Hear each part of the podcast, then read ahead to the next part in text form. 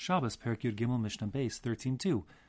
We'll now discuss the malacha of Ose Shnei Batinirin, which is, if you recall, and if you look at the picture I sent back in 13.1, or picture of any loom from antiquity, so there there's two um, heddles, they're called. Each heddle um, is for containing the, one is for the odd and one is for the even warp threads.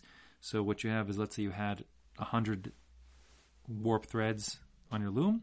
So one heddle would have all the, the 50 odd, meaning 1, 3, 5, 7, 9, etc. And the other one would have the 50 even threads. So those two heddles, they're called, are called the nira, each one of them.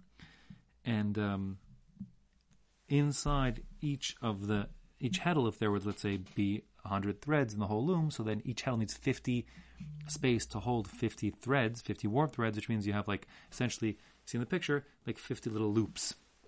And through each of those 50 loops will go the threads, thread one through the first, thread three through the second, thread five through the third, and so on.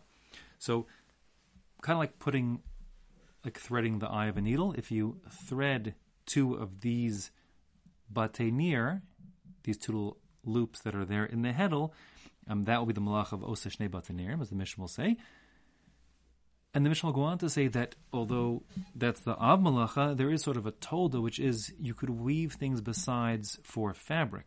Uh, most notably, you could weave like a basket. So if you're making um, wicker goods, like a sifter or a basket, a colander, etc., so that also involves weaving. Your same idea. You're taking, you know, moving those like the palm fronds, whatever they are, um, one going one direction and the other one's going over onto another direction, perpendicular. And that's also weaving, and that could be of oreg, but setting up the essential verticals in place so that they'll hold, like in a basket, for example, that you'd go over and under, or around and out. Setting even two of those up would be the analog of Osashem Batanirim, and setting that up for a basket, etc., would be a told of the same malach of Osashem Batanirim, just not with, with a thread, rather with with the wicker, with basket making materials. Uh, that's the first part of the Mishnah, and the Mishnah says inside, Ha'ose shnei batenirim. If one sets up, meaning he threads through the circles of two heddles, two base near, he sets up two strings through those holes, then he'll be liable. That's true benirin, if he uses nirin. Nirin is threads.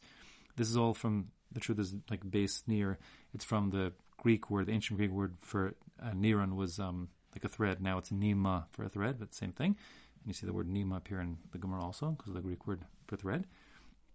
So it's true whether you use benirin, if you're using threads through the batinir, or bekerus, benafa, bekavara, uvesal.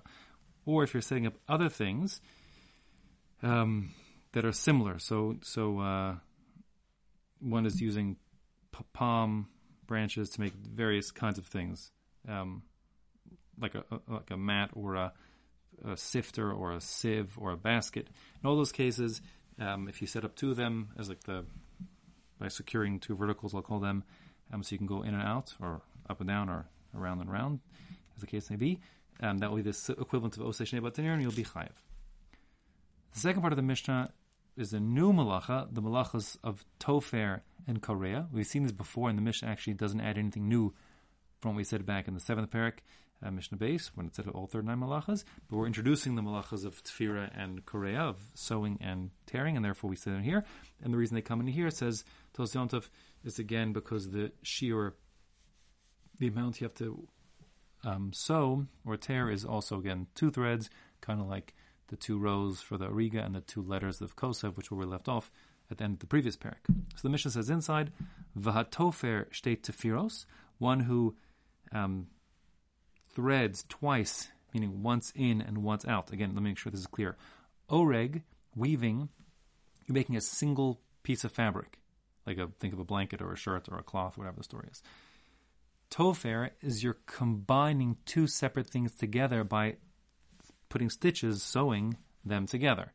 So you have two separate threads or two halves of a shirt or two garments, or two halves that torn apart of a garment, and you sew them back together.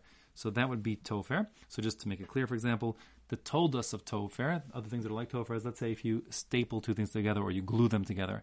That's a told of tofer, not of orig. Orig is making a single thing, tofer is combining two things.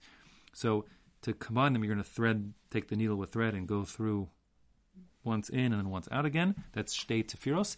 In English, the word stitch actually means one in and out. So this is shtei tefiros means two half stitches, adding up to one stitch, if you will. And the sheet of the Bartenura, I said back in, in Perik Zayin, was if you just have one in and one out, you'd be liable, but provided that you knot, you make a knot after you go in and out, so that it holds. Because if you do knot it, it would just come right undone again, of course. So, but simply one in and one out, if it's knotted, is enough to be uh, considered a malacha.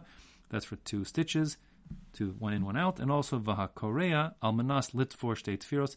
If you tear open something, even two threads worth, if it's enough space that you can put new two new I'll call them stitches in its place, that would be sufficient to be korea. Korea again is the opposite of tofa. You're tearing something apart. And as we'll say in the next Mishnah, if it's destructive, that's not a malacha. But if it's constructive, as was the case in the Mishkan, if you would get, let's say, a hole, like a moth hole, in one of the curtains. So if you want to stitch it closed again, you'll need to have like a nice neat square hole because if it's circular and you have to tie the edge it'll get bunching and bumps. So if you'll tear a little away to make it exactly, you know, smooth and you can sew it together nicely. So that that tearing away is actually for constructive purpose. And we'll see in the next Mishnah again that for Korea tearing to be considered to be a malacha and constructive activity which are liable, it has to be for the sake of being able to sew again. And that being the case, you need to tear enough that you could sew again, shtei tefiros, one in, one out thread.